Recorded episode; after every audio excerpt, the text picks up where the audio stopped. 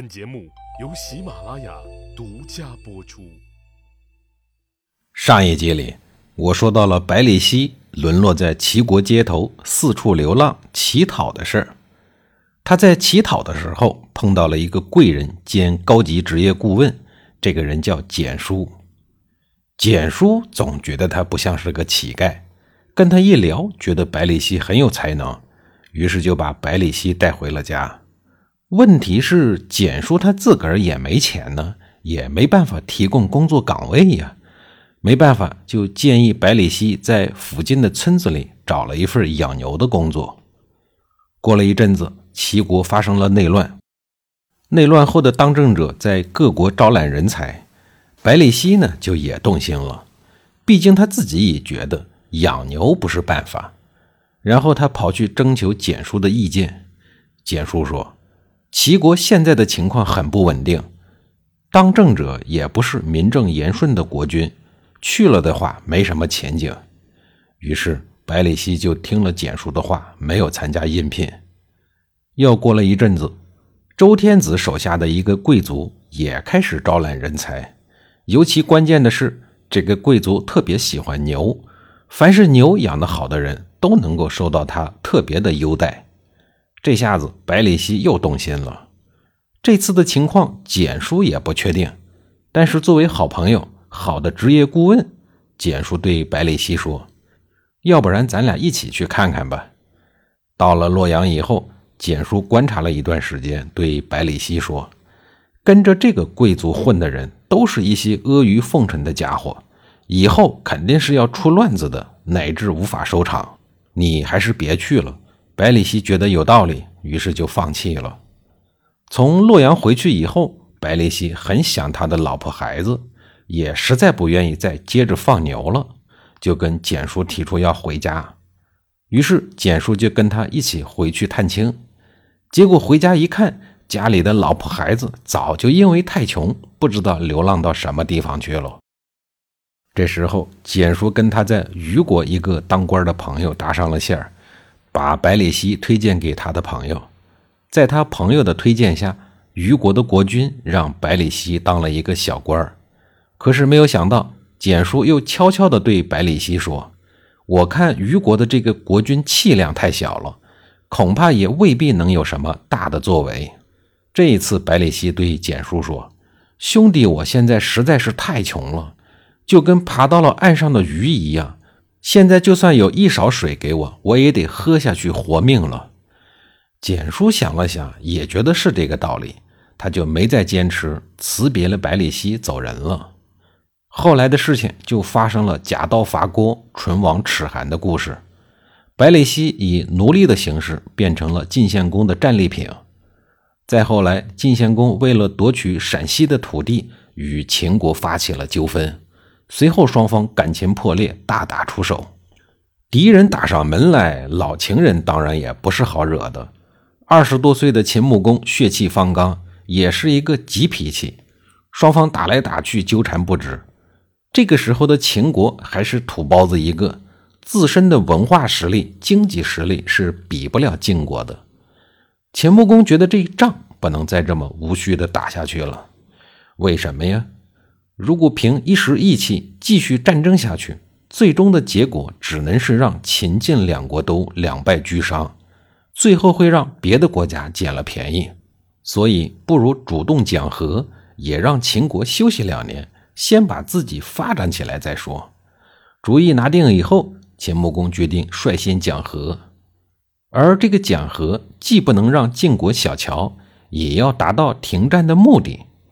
那么，该采用哪一种方式才比较稳妥呢？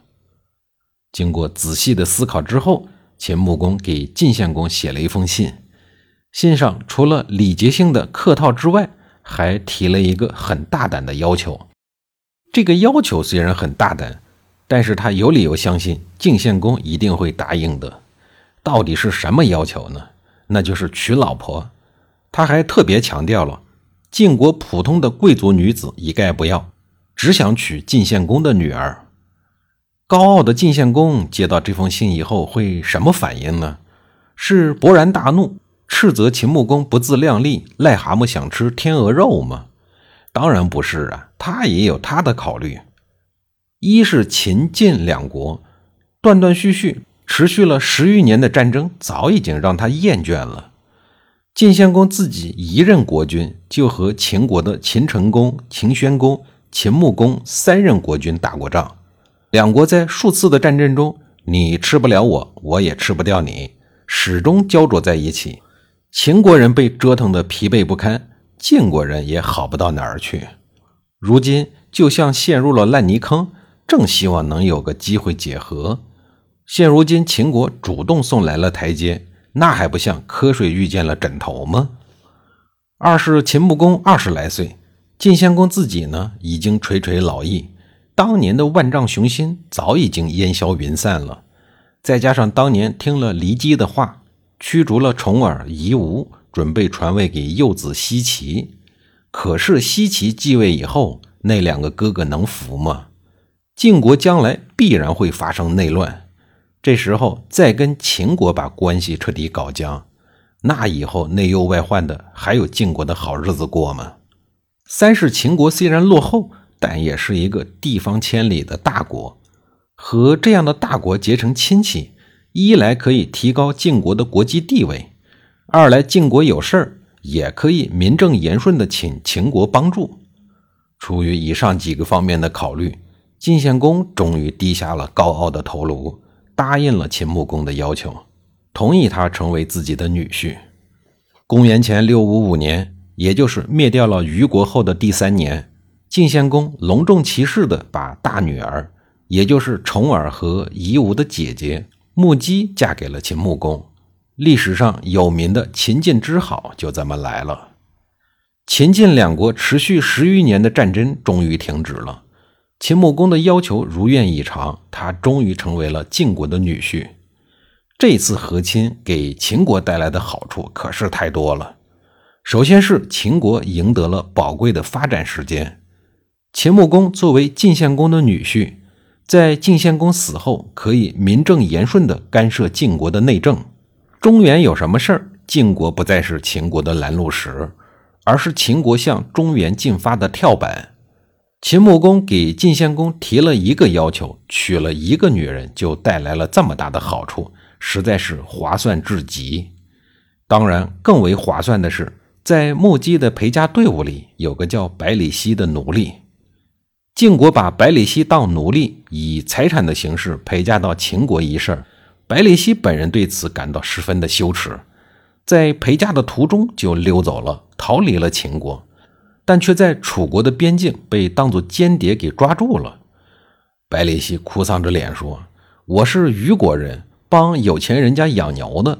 现在虞国也灭亡了，只好出来逃难。”楚国人见这个六十多岁的老头子一副老实相，怎么看都是一个农民，不像是一个奸细呀，就把他留下来负责养牛。百里奚养牛的经验丰富，人又勤恳。很快把楚国的牛也都养得个个健壮肥硕，大家还给他送了一个雅号“放牛大王”。楚国的君主楚成王知道以后，就让他为国家大力的养牛。